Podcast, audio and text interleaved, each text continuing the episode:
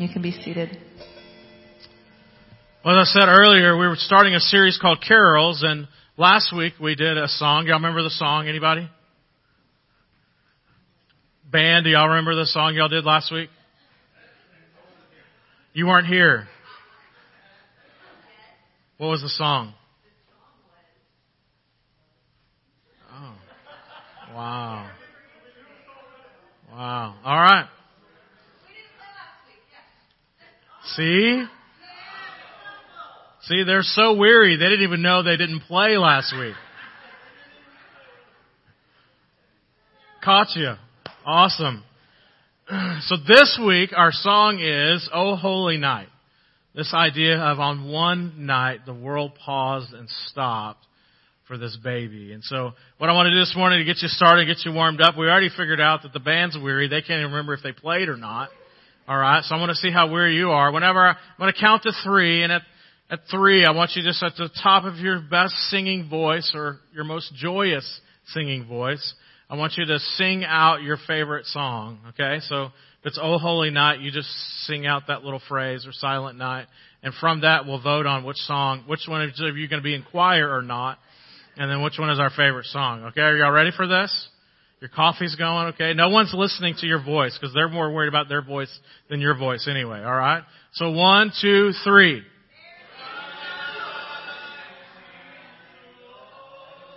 Alright. So, we're not gonna have a choir anytime soon. But I think I heard Silent Night. Oh Holy Night. Somebody said Grandma got ran over by a reindeer. I don't know. So here we go. We're thinking about carols, and tonight, today, we're thinking about Oh Holy Night. And originally, some have thought that Martin Luther wrote this song, but actually he didn't. Um, oh Holy Night was a poem written by written by uh, Mr. Placide Cappeau. He's a French poet. Midnight Christians was actually the poet poem that he wrote, and then he wrote this to the same rhythm of that one. And it was written in 1843 in the French town of Roquemaure. And the reason that they wrote it, it was commissioned because they wanted to, uh, they had just redone the organ in that church, in that parish church in that town. And so they wanted to whiz bang it and have a new song. And so they wrote this song and here they played it. And, and a few years later, actually, they had one of the leading opera singers, um, Mrs. Emily Laurey, which I know y'all play her 42s. Y'all love her and uh, she's the first one to sing it in that church. And so it's a song of great heritage from 1843 that we've sung. It has some great words to it. In the very beginning, it says this: "O holy night, the stars are brightly shining. It is the night of our dear Savior's birth. Long lay the world in sin and error pining." In other words, that there's there's this the weariness of the world is because of the sin, because of our error, and they're waiting for, they're, they're anticipating, they're expecting a Savior to come. And the next part, it says, till He appeared, and our soul felt its worth. Now this is a two-edged thing for us because the soul felt its worth. One is because of the fact that we recognize that Jesus is the Messiah and when we encounter the Messiah, when we encounter God, we realize that we're not God and that there's this, we recognize our sin and the errors of our ways and who we are. And so there's that, but then there's also the positive side of it. Because of that, we recognize we need a Savior and that our soul has great worth because it's been redeemed or it can be redeemed by Jesus. And so because of that, our worth is even more so when it's redeemed. Now here's the passage, the part of this song that I want us to, to think most about today. It's this, a thrill of hope the weary world rejoices. For yonder breaks a new and glorious morn. Now we live in a culture, we live in a world that is weary. Right? How many of you are weary? There you go. Over here. They've got it down. They know what weary is. Weary is several different things. So one, we're physically weary. Now calm down over there. Don't be too excited about being weary. Weary is obviously we get tired. This is a season where we kind of like just stop and you want to take a nap or whatever. There's that. But then there's also a, a weariness of the soul. And researchers are telling us that we have a depth of weariness of soul like they've never seen before. And because it's, it's impacting our mental health, it's impacting our spiritual health. And so more people are struggling with things. And one of the things that they're talking about, one of the reasons is because we have more stories. We are overwhelmed by stories in the world more than ever before. So our grandparents or great grandparents, they did not hear, they did not have access to the stories of the world like we do. So you turn on the news, you turn on Twitter, you turn whatever, and we're gaining all of this information. And all of this information, all of these stories, we own them, and they become a part of our story, and it actually wearies our soul to know all this stuff. Because think about your grandparents. They didn't know, they had to read the newspaper, they got a couple of stories here and there, but now we know 24-7 what's going on in the world. We know there's, there's a shooting, we know there's a tsunami, we know about this, we know about that, and all of that stuff we own it. The moment that we read it, we own it. It begins to weary us and we want to solve it. We want to fix it and we can't and we don't have control. And so it wearies us. And so then it impacts not only our soul, but our mental health and our spiritual health. And so we're, we are a wearied culture and naps do not fix a wearied soul. And so this song, the truths of this song are even more apparent than ever before is that we truly need more than ever to push pause and to rest. To not just physically rest and take naps, but the, the beauty of the idea that God put in place a long time ago of Sabbath for us to just rest in Him because in that rest, we're not creating anything. We're not doing anything to prove our worth or value. Our identity in that moments of rest are truly found in Him and being a child of His because we're not producing anything. We're just being us in His presence. And so a weary world can rejoice because of that. We're weary people. And today, days like today, are perfect for us us to push pause. Now some of you are thinking, man, I'm, I'm pushing pause for just a little bit, but as soon as Chris is done, I've got things to do because my Google list is already, I've got things to buy, families coming over, I'm gonna watch a game where whoever's gonna lose, and you've got all this stuff and you're thinking about your Christmas parties for the week and all this, and so you're not really pausing and stopping and letting your soul rest. We need to find some time in our rhythms to truly just stop and to spend time with family, to spend time with friends, and, and to have meals and to eat and to just be and to not run to and fro. The weariness of the world is, is weighing on us. So if you have your Bibles, we're going to be turning to the book of Lamentations. It's not a book that we go to very often, but the book of Lamentations is a book written by Jeremiah. And Jeremiah was a prophet, and he was known as the weeping prophet. His book named after him, but also the book of Lamentations. And Lamentations is just that. It's lamenting. It's weeping. It's crying. It's about the weary world. And so the weariness of Jeremiah's world, this is about 586 BC and uh, Jerusalem has fallen, and so imagine Jeremiah being a prophet, and he's lamenting with all of his friends. He's lamenting that his place of worship is gone. He's lamenting that his community center is gone. His way of life is gone. And so you can imagine if if just something happened to La Grange, and, and we were just we didn't have the community that we had, and we were trying to rebuild literally from nothing. This is where Jeremiah is. That this is the weariness of his soul, and he's overwhelmed by it, and so he's crying out to God. And so in the old days they used to journal and used to write things out. So this is also something that researchers have told us is something we need to recapture actually as a culture is we need to start actually writing things down again and slowing our minds and our hearts down as we begin to write. We begin to actually get into the depths of our heart and our soul, not just by typing, but actually by writing. And so here Jeremiah is writing down, and so this is one of his thoughts. In verse 10 of chapter 3, says this, like a bear lying in wait, like a lion in hiding, he dragged me from the path and mangled me and left me without hope. Now that's pretty vivid language, isn't it?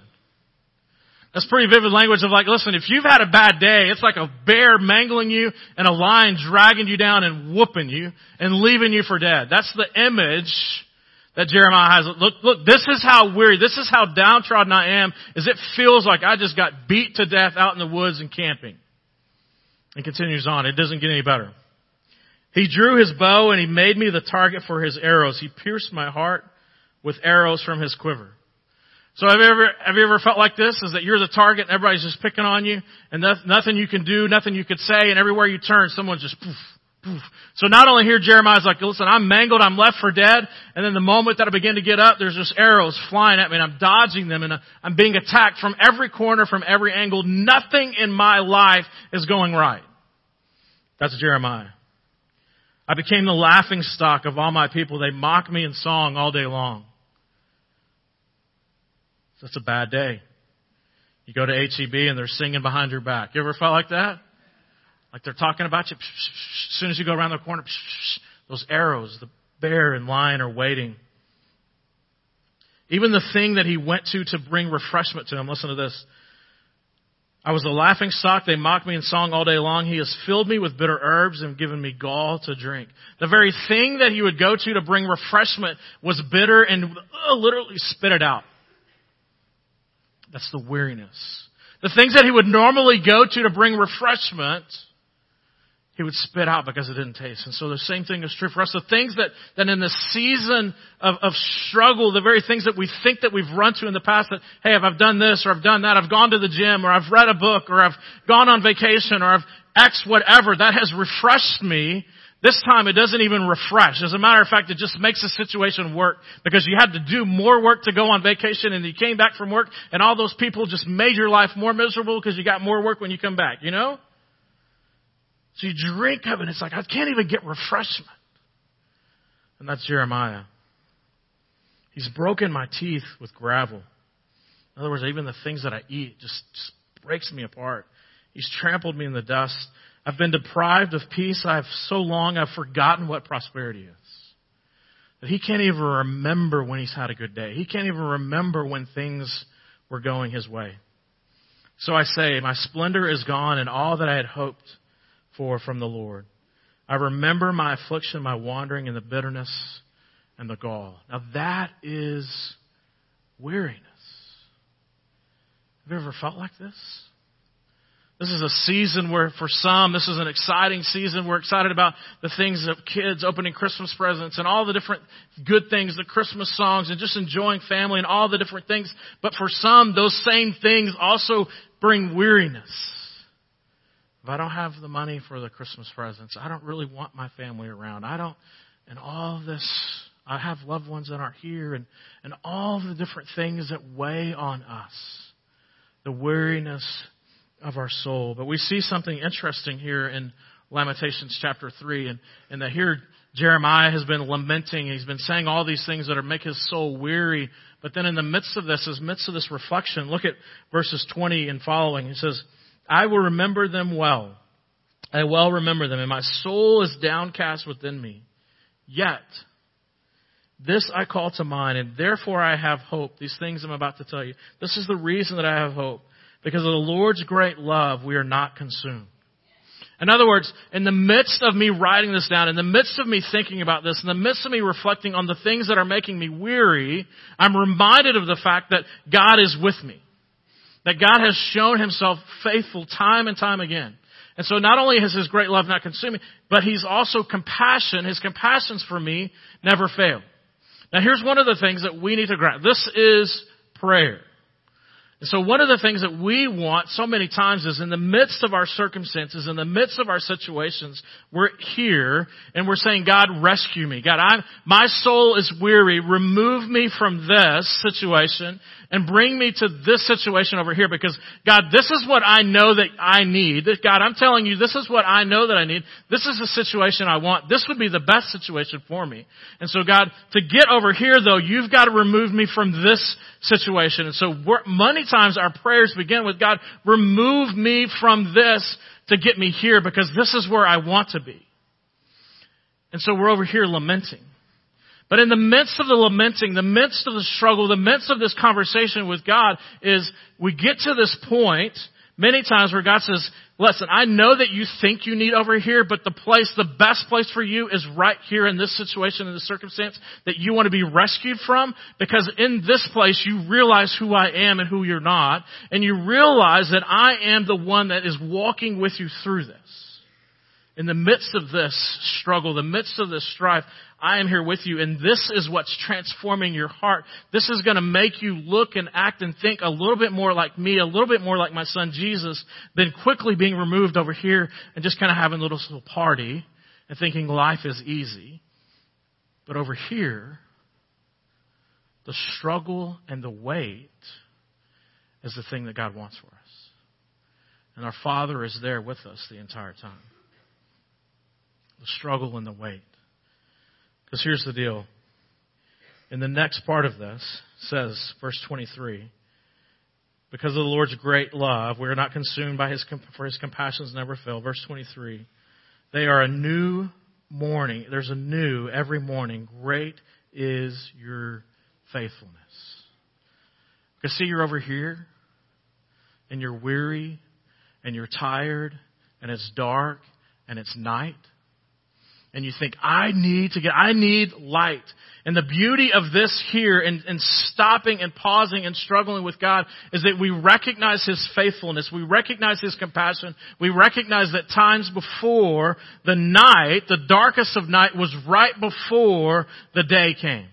And so here he allows us to struggle. He allows us to fight with us. And knowing that when, when we stop and struggle, we realize that he's in the night with us and that the very next day he's going to raise up and there's a new day and a new opportunity.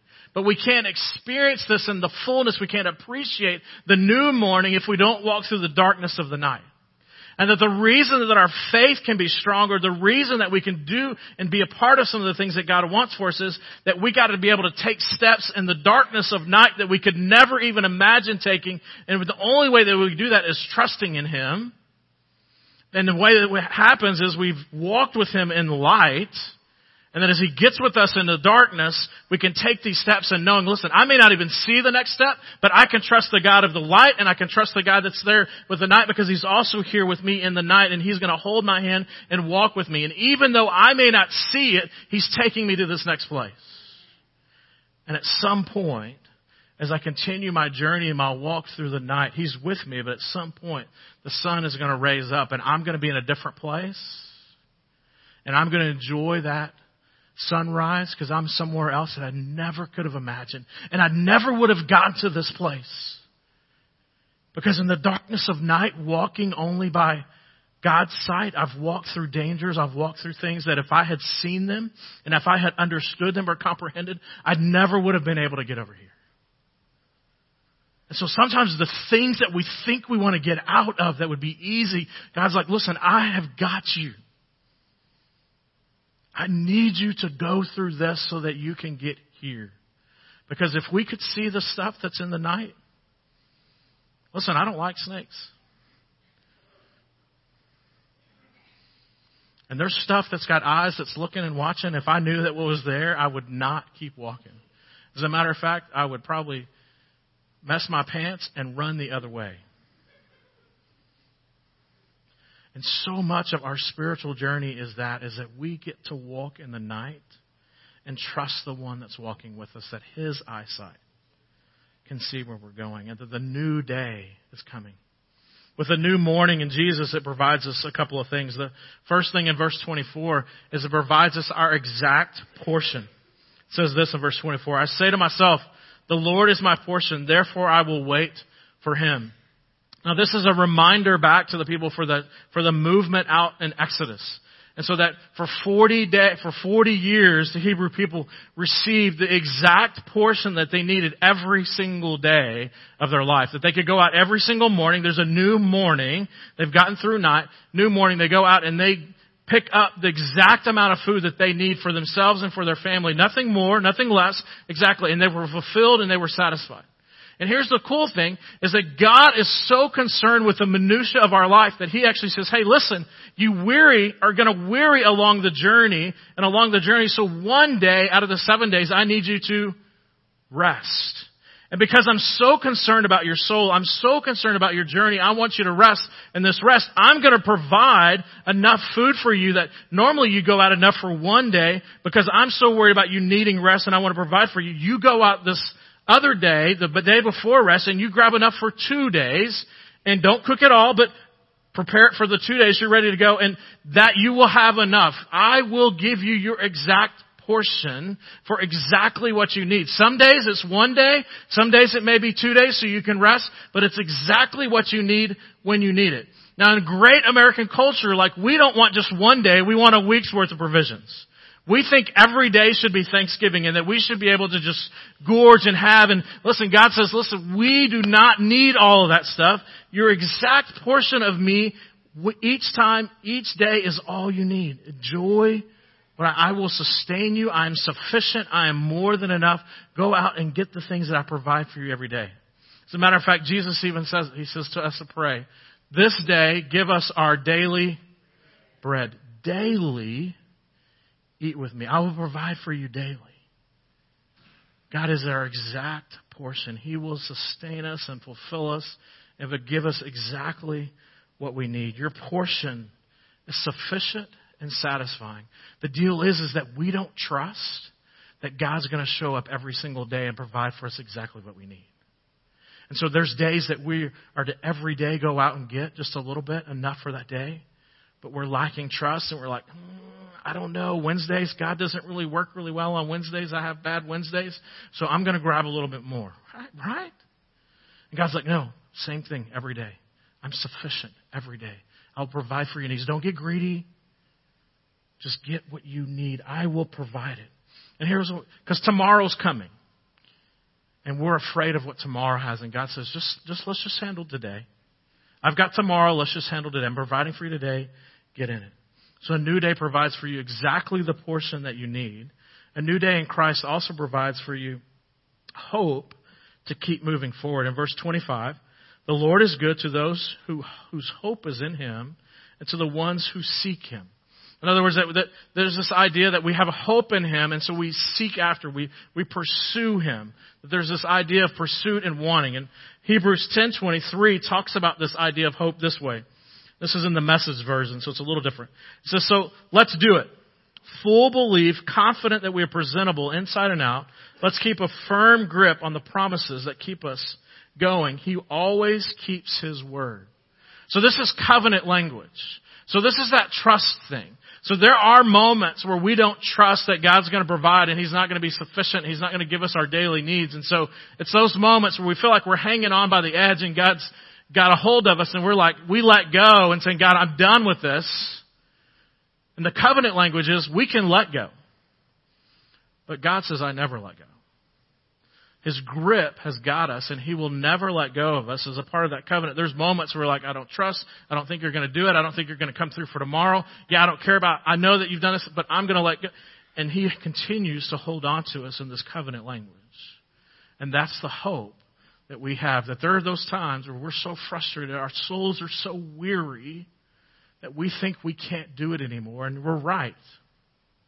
We can't do it. And so we let go, and God says, I got it. Rest in me. Quit trying to do it in your own effort. Quit trying to provide for yourself. I have got it. The other thing that we see in verse 26 is that God is always on time. It's good to wait quietly for the salvation for the Lord of the Lord. Good things come to those who wait. Let me say that again. Good things come to those who How many of you are good at waiting? No, I'm serious. Like if you go to line and there's somebody in that 10 aisle line and they have 12, 12 items, I've seen you get mad. I've seen your patience. We're not good at waiting. We, we, we get mad here in La Grange. We get mad because of, the, of Round Top and some of these different things and it creates a little traffic jam and we have to wait through the little light, the light in town more than once. We're like, there's a traffic jam. Get these people out of here. I don't want to wait on them anymore. We do not like waiting. We are a microwave society. Waiting is good for us. Waiting is good for the soul. It's a Sabbath rest again in waiting, we realize at that moment that we're not in control. And we are a people, and the more educated we become, the more we have a difficulty waiting on other people and on waiting on circumstances. And one of the greatest principles of God's Word is for us to just wait.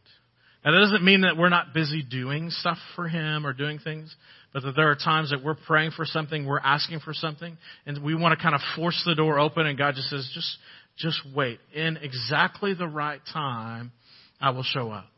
When I think about this idea of waiting, I think about the story of Lazarus. And that Lazarus' sisters, Mary and Martha, had, had told, sent a little DM tweet to Jesus and his disciples and said, hey, hey, Jesus, I want you to know that Lazarus is dying. He is sick. And Jesus hears it and he goes, oh, he'll be fine. He'll, he'll, it'll be alright. And so a few days later, he gets another little tweet, he gets another little DM, and he, he's noticed the fact that, hey, Lazarus is not only sick, but he's dead. He's like, okay. So he waits a couple more days, and then he begins his journey back. And the very moment that he shows up, Mary and Martha, what do they do? They run to Jesus and they're like, Jesus, we told you a week ago that Lazarus was dead and you didn't show up. We told you that he was sick and you didn't show up on time and now he's dead and you can't do nothing about it. Jesus says, do you believe in the resurrection? Yes, I believe in the resurrection. That has nothing to do with what we're talking about.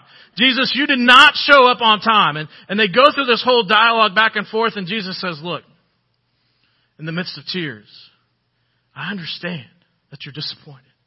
I understand that you were in a situation and a season and you were begging and you were pleading and you wanted your answer on your time in your way. But I'm not about you. So Jesus walks over to the cave where Lazarus is at. And he says, watch this. Lazarus. And I believe that the reason he had to say Lazarus, because if he had said come out, all the dead people would have come out. Okay? Because he's powerful. And so Jesus says, Lazarus, come out. And again, because my mind is weird, I imagine Lazarus bouncing out of there and somebody's got to move the rock to, to get him. And listen, this is how dead he was.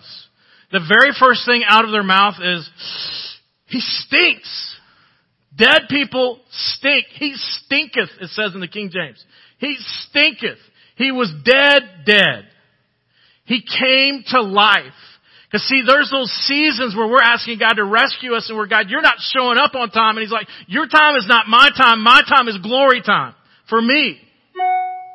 And so the very thing that they, Mary and Martha were worried about Lazarus and Jesus was like, listen, people need to see Lazarus come to life because can you imagine Lazarus walking through town in Jerusalem Starbucks and somebody's taking a sip of coffee and Lazarus walks by with toilet paper hanging off of his heel and they're like shooting Starbucks frappuccinos everywhere and they're like, I just went to Lazarus's funeral and they're like, no, Jesus just raised him. And they're like, that is the Christmas story waiting Sometimes we think we got this little, Jesus like, listen, I got something even bigger than that. Because I guarantee you people were following Lazarus around and saying, tell me what it was like to be stinky and to be raised from life. Raised to life. That's our stories. But if you've been around church long enough, you forgot that you stinketh.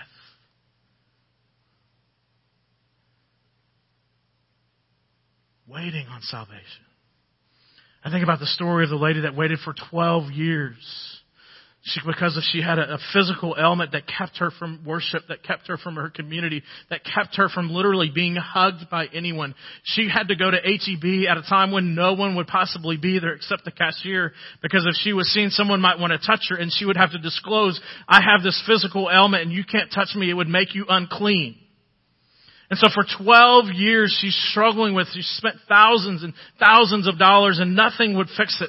And so finally, in complete desperation, she heard about the Messiah. She heard the stories of Jesus. She heard all these things going on. She says, listen, nothing else has worked. I've got to find something. And so in the midst of a crowd, again, she, she finds her way in the midst of the crowd to hide because she doesn't want anybody to know. And she reaches out and touches the cloth of Jesus and the power leaves him to heal her because in faith she reaches out. She had waited for 12 years patiently crying out saying, God, please do something for me. And in that moment she reaches out and God heals.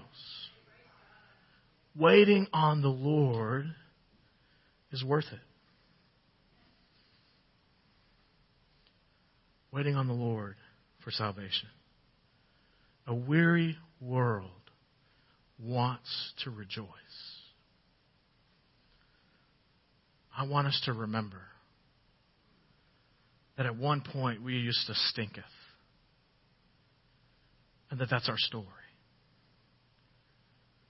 And that a part of that, that as people look and say, Why do you have hope? Why am I wearied by the world and you have hope? Because you can say, I once stinketh, but now I was raised to new life. That I'm not perfect. I'm not I don't have it all together. I still struggle. There's still seasons why I'm, where I am wearied by the world. But I know that you can have new life. You can be raised to new life. You can be healed if you just wait. Some of you are at a place where you're saying, hey, I need this salvation thing. You've been thinking about it, and so maybe today's your day that you need salvation, that you need to, listen, Christians 25, 30, 40 years, they don't have it all figured out. If you're thinking, I need to know everything to jump into this Jesus salvation thing, you're never going to figure it out. Just jump in and begin to swim. And it may be that you start swimming with sharks. It may be that he puts you in the shallow end. Here's the deal. Wherever you jump in and he begins, he's going to be swimming with you. So just jump in. Some of you that have received Christ and you're just in a season of, listen, I know what it means to be saved from my, from death and now I'm in life, but now I, feel like I need salvation, I need saving from this situation, my prayer is, is that you will struggle and fight in prayer and ask and wait patiently for the new morn to come. Because here's what I can tell you there is a light coming.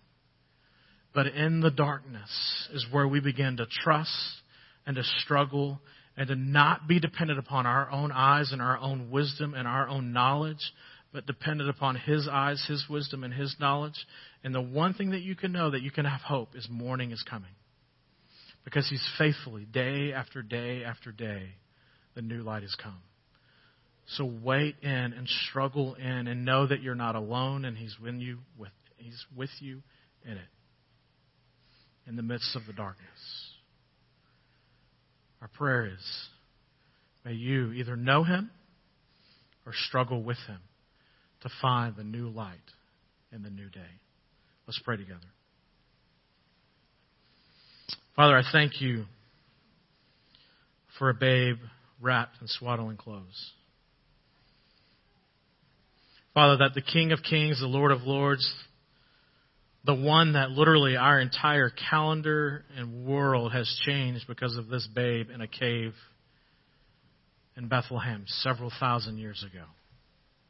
That Father, even those that may not want to even acknowledge Him, acknowledge Him every day that they put something in their calendar. Father, I pray that during this season that we would be more open to sharing our story of salvation, our story of once being dead but brought to new life. That it's not about us, it's about you. That Father, that at one point we were untouchable, we were unclean and nasty, and we had something that kept us from you. But Father, you are the great healer. Father, may you be brought glory and honor through our lives, through the way that we shop, through the way that we drive through the way that we sing these songs. And Father, I pray that in this world of weariness, that you would give rest to our souls. And Father, that we would push pause and truly rest in you. Find our identity. To know that our purpose and our meaning is found in the King of Kings, that babe wrapped in swaddling clothes. It's in His name we pray.